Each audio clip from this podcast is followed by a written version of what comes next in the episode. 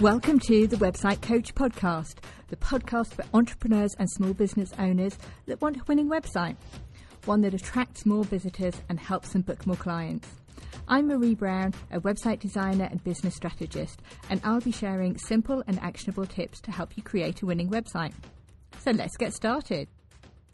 Hello, and welcome to episode number 100 of the Website Coach Podcast.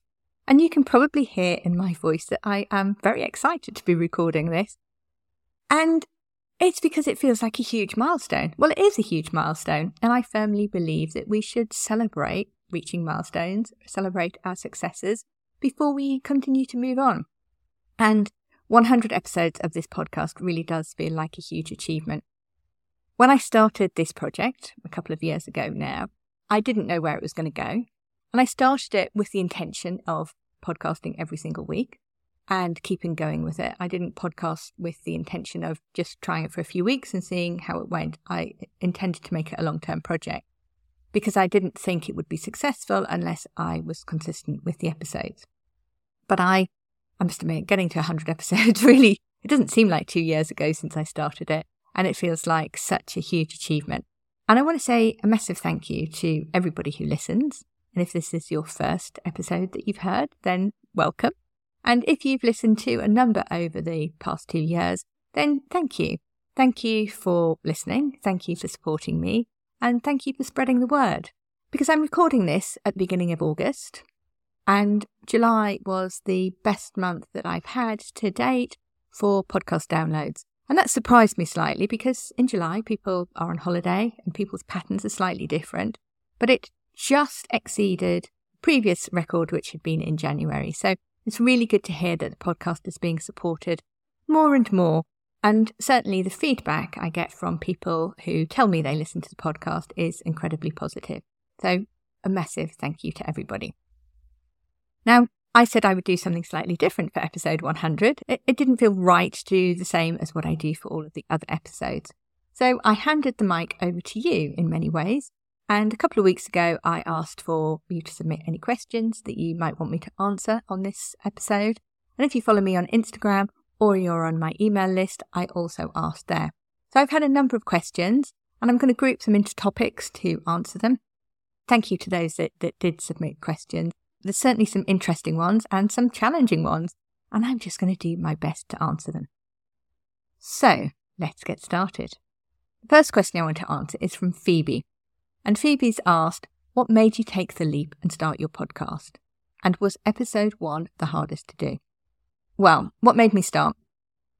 I was looking for a way to grow my audience, as they say. And I knew there were a number of different ways of doing that. So I had a very good audience. I still have a very good audience. It was small but mighty. Um, there were quite a lot of my existing clients in my audience and there were also other people that I knew, and I felt that it was really full of the right people. But it was small, and what I wanted to do was to grow that audience. So when I talk about audience, I mean people who know me and follow me, you know me in a business sense. And a podcast was one option. YouTube channel was also mentioned as another option. And the thought of doing YouTube channel, to be honest, horrified me because like a lot of women, I'm quite self conscious about the way I look, and I knew I would find it hard to turn up on a regular basis unless I'd, you know, done my hair and I was looking presentable, basically. Whereas with a podcast, you know, I've done podcast episodes in my pajamas, I've done podcast episodes with my hair all over the place. I'm not exactly looking my smartest today, I must admit. And it just felt a much easier thing to do to turn up and to talk into a microphone and also from a technical point of view. Actually, from a technical point of view, I'm not sure I really saw much difference. I think I thought a podcast would be harder than it's actually been from a technical point of view.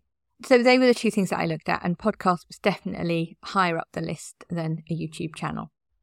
I've talked about this on a on a previous episode. I can't remember the number of it, number forty something, I think. I talked about the lessons that I'd learned from a year of podcasting, and I think it was going to be more of a silver bullet than it has been.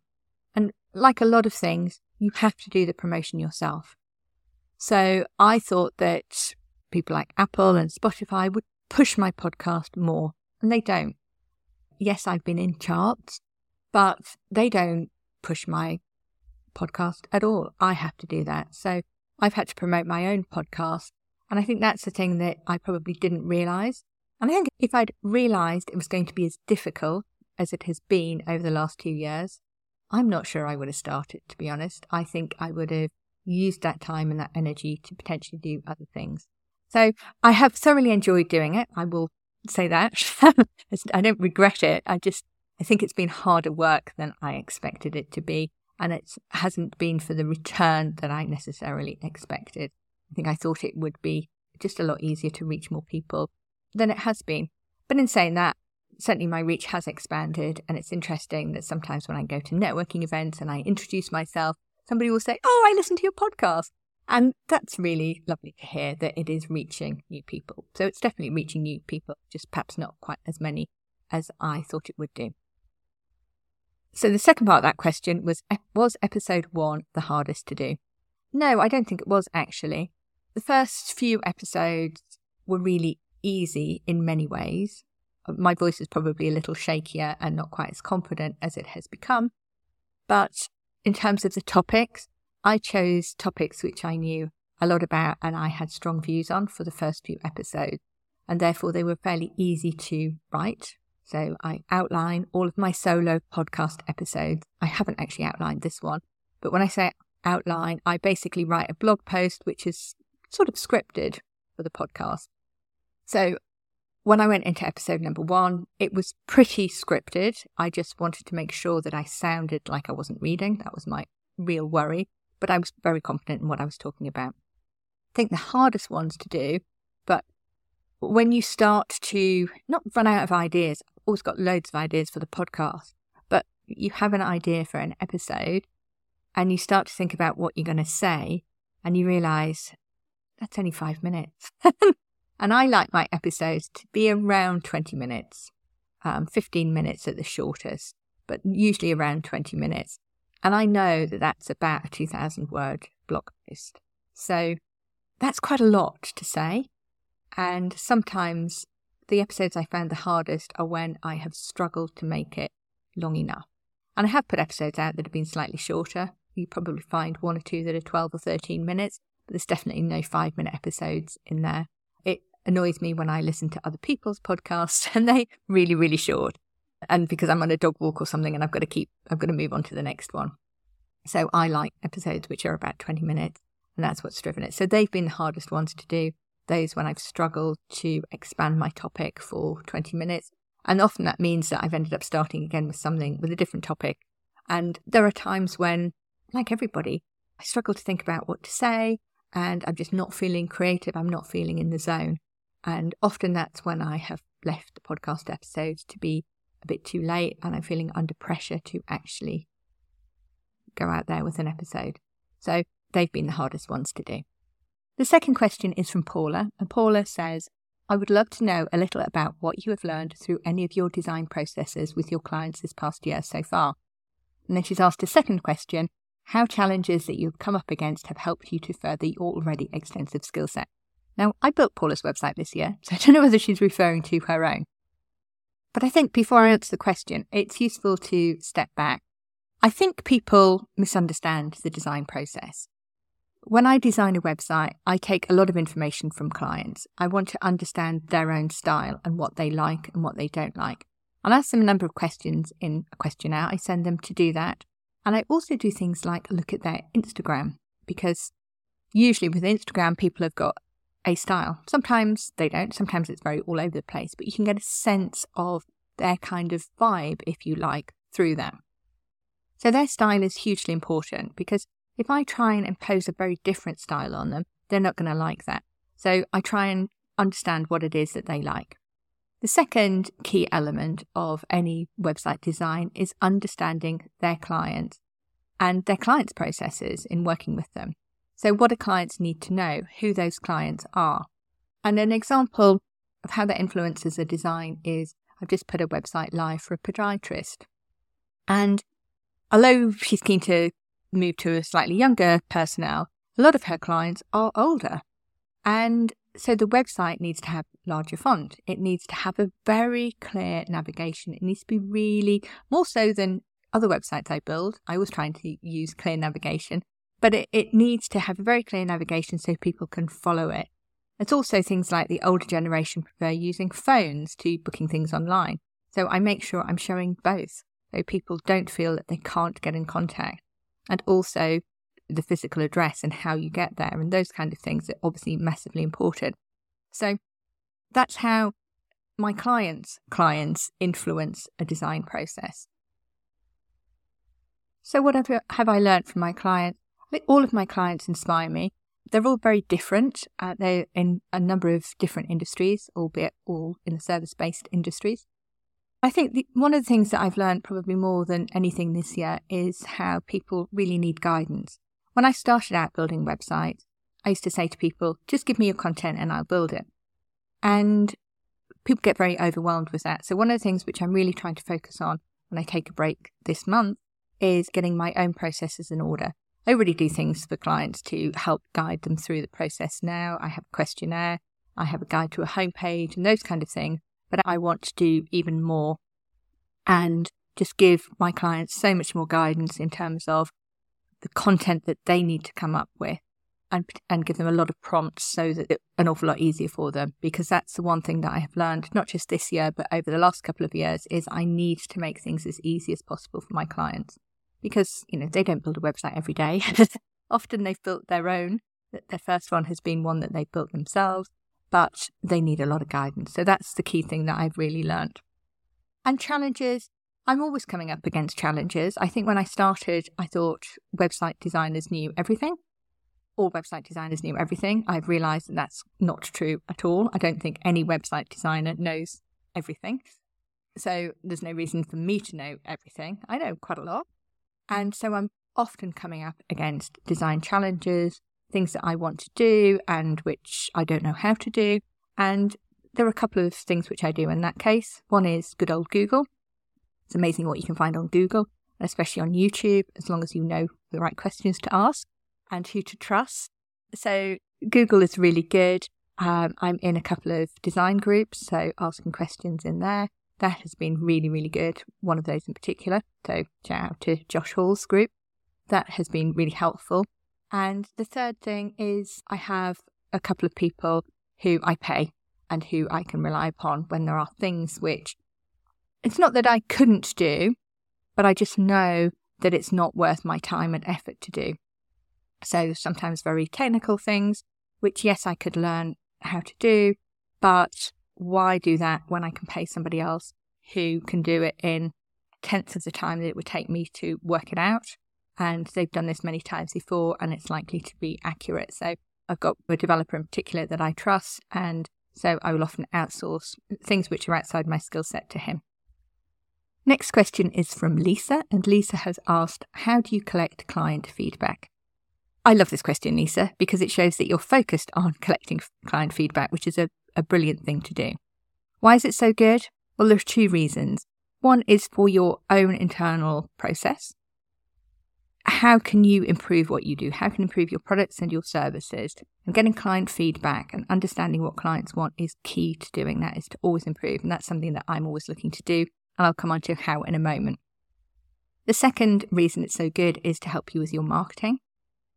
I don't just mean quoting client reviews or testimonials, although that is incredibly powerful, but also you can, when clients leave feedback, you can pick up on some of the language that they use and some of the things that they're thinking about and use that in your marketing. So you can, you know, if a client says that they you know, before they came to see you, they were particularly worried about a certain thing, then you can reflect that back in your marketing and you can overcome some of those concerns which other people might have.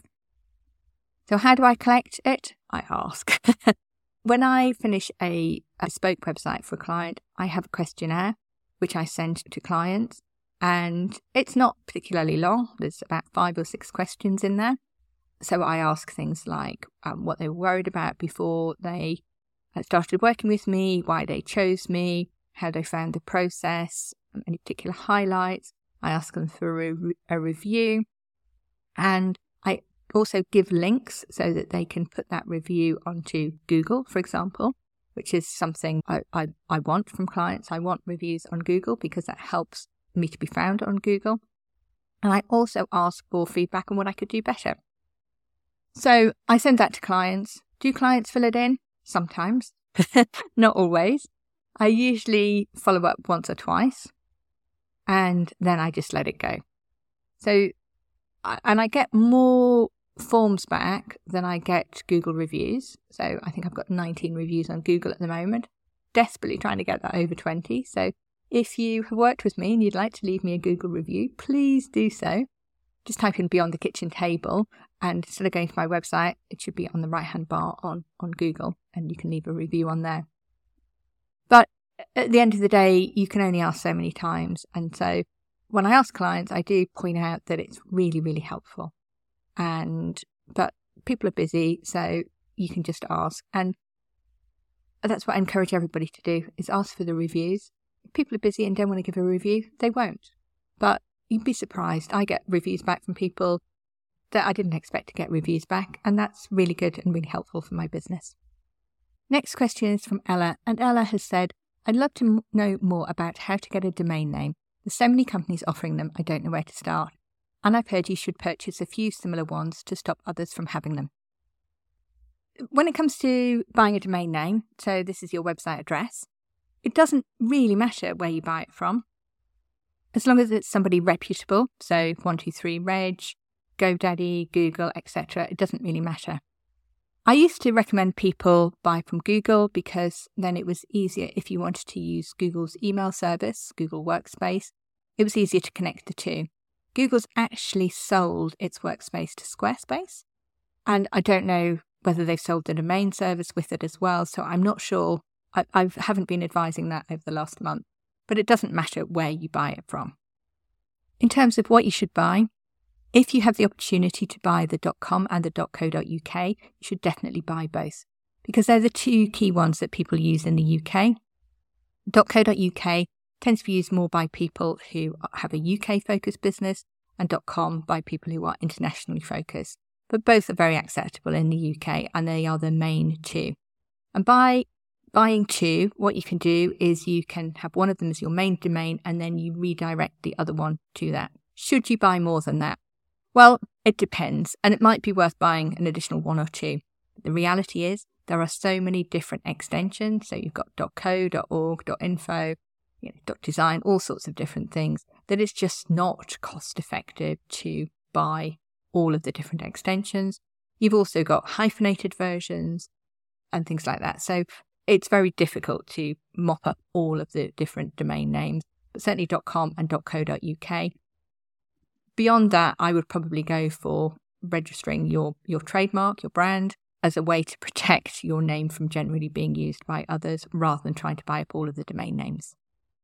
Rajashri, I hope I pronounced your name correctly there, has asked what changes to do on a website so that it comes first in search. This is a question I get asked a lot. Or it's an assumption that people have that when I build a website, they will automatically come first in search. And my question back is what do you want to come first in search for? Because everybody wants to get to the top of page one of Google. But getting there with the, your business name is one thing, but do you want to get found for other things as well? So, getting found for your business name is not that difficult. But getting found for other things, it depends upon how competitive those terms are. So, if you want to get found for, I don't know, boys running shoes, just don't bother because you'll have the Nikes and the Adidas and people like that will just have that, that sewn up and you're never going to be able to have the funds to be able to compete with them. And even if you did, I'm not sure it'd be worth the money, to be honest. So the first thing is to think about what you actually want to get found in search for. These are called your keywords, and the best keywords are ones which people who are looking for a service like you are searching for that is relevant to your business and that you can compete on. Once you know what those words are, then the next thing is to make sure that you're writing about that keyword or phrase. And you should make sure that on every page of your website, you are only trying to target one keyword. If you try and rank for lots of different keywords on a page, Google will be confused and it won't consider your page um, for ranking on any of them, or at least not very high up. It really likes to understand what a page is about and then it will look to rank it for that. And that's basically the, the main thing you should do. I, there are a number of episodes on SEO, and I'll do some more. I've got some more coming up in September. And in fact, I've got a course coming up later this year as well when I can go into much more of that. But it's understanding what your keywords are that you want to rank for and writing about them are the two main things that you should be doing. Okay, Claire has asked, what is the next thing? We have websites, Google, social media. What will the next way of marketing be for businesses? It's a really interesting question, Claire. And I wish I had a crystal ball. I don't know, but these are my thoughts. And I have two key thoughts. One is the impact of AI, which is obviously going to get bigger. AI has made it much easier for people to do content marketing, or is making it easier for people to do content marketing. And I think we're going to see an explosion in content marketing. There's going to be a lot more competition because it's much easier. And yes, when it's easier for you, you think great, but it's also easier for your competitors. So you've got to find different ways of standing out. I think the impact of AI on search engines like Google is going to be fascinating. And I think a lot of the more generic search where people are looking just for information and where websites might at one time have come up, they're going to be replaced by AI results. So people are not going to be directed to your website if they want to know how to do something, for example, or why you should do something.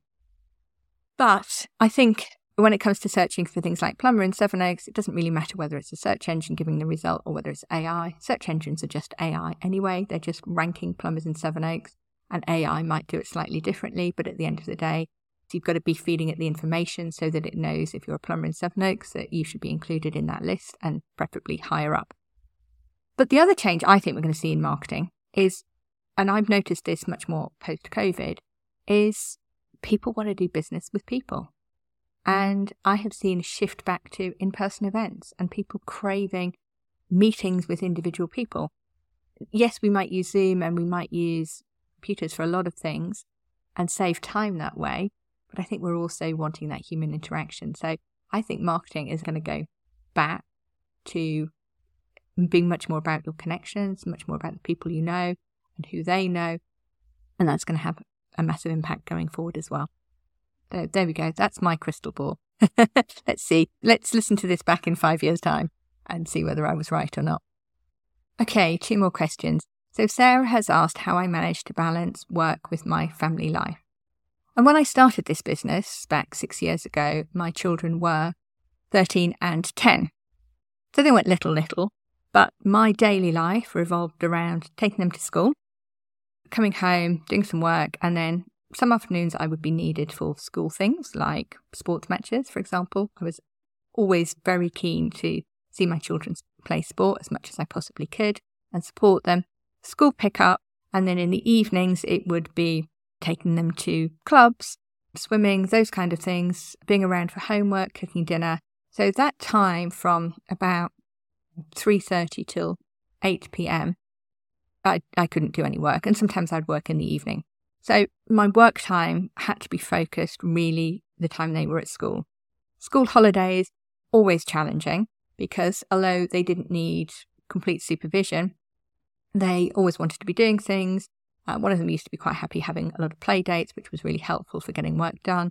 The other one wanted to be out and about more or play on electronic devices. So I found various different strategies of yes, I might take them to soft play and I would take some work that I could do in soft play I might swap with other families for play dates. Always important to try and do those with both children going at the same time. Otherwise, you just end up with one child, and that doesn't really help in terms of getting work done. But it was just a case of fitting into you know where they were and the time that I had. And as my children have got older, I have got more time because they're more independent. My eldest is at university. And yes, that means that when I go and take him and bring him back at the beginning and end of term, it's a couple of days out, but when he's home, he's pretty independent. And my other is 16, so she is again relatively independent, although I'm needed for lifts, and sometimes it might be, can we go shopping in Bluewater or something like that. So during the holidays, I try and be more flexible. I can't always be around for them with what they need, especially when they usually ask me last minute, like, can you take me now to something? And I've got a client meeting in 15 minutes. No, I can't. You'll have to wait, which doesn't always go down well. But it, it is a case of, I think sometimes just accepting you have less time. You don't have 35, 40 hours a week. Or if you do, some of it's got to be during the day, some of it's got to be in the evening. The other thing I often have done is work on weekends, and especially when my children were younger, getting my husband to take them out on a day at the weekend out of the house, which meant that I could get stuff done while they were out. The one other challenge I have now is now that we, the last few years, we've got a dog, so I have to fit in dog walking.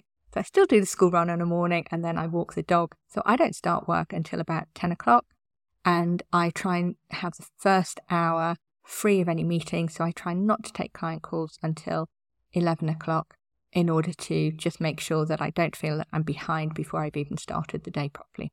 And the final question is from Georgina. Georgina's asked, What's the most memorable thing that you've either woken up in the night thinking about or has been your first waking thought? And I've left the trickiest one to last. Talk about procrastination. I don't know is a very straightforward answer. I think, like a lot of women and maybe men, I have often woken up in the middle of the night thinking about something. I've woken up in the middle of the night with a spark of inspiration for a client's website. That might be design, or more often, and certainly this has happened very frequently, is something I've been thinking about. Well, how do I do that? And the answer will suddenly come to me at 3 a.m. Not the most helpful time, but that happens, and that's life. So my brain is often whirring at night. First waking thought is never very inspirational. I'm not a morning person. It's more likely to be, uh, what time is it? I really don't uh, have an awful lot of brain power at very first thing. But certainly in the middle of the night, I often wake up, but I can't think of anything particularly memorable. So sorry, Georgina. That's not really a very good place to end, is it, on the, the question that I can't answer? But it's not bad. One question I can't answer. Hopefully, you found the other answers useful. This is not something I've done before. Maybe I'll do it again in the future. Let me know if you if you enjoyed this episode as being something different. I'm on email at sayhello at beyondthekitchentable.co.uk or on Instagram at beyondthekt. You can message me on there. So that's it for this week. Episode number 101 next week. Thank you so much for your support. Have a great week. See you next week. Thank you so much for listening all the way to the end. If you enjoyed this episode, make sure to follow or subscribe so that you don't miss future episodes. And I'd really appreciate it if you could leave a five star review. That makes a massive difference as to whether Apple shows my podcasts more widely. And head over to my website, beyondthekitchentable.co.uk, where you can find all the ways you can work with me, whether you're just starting out, looking to grow your business, or scaling it. And see you next week.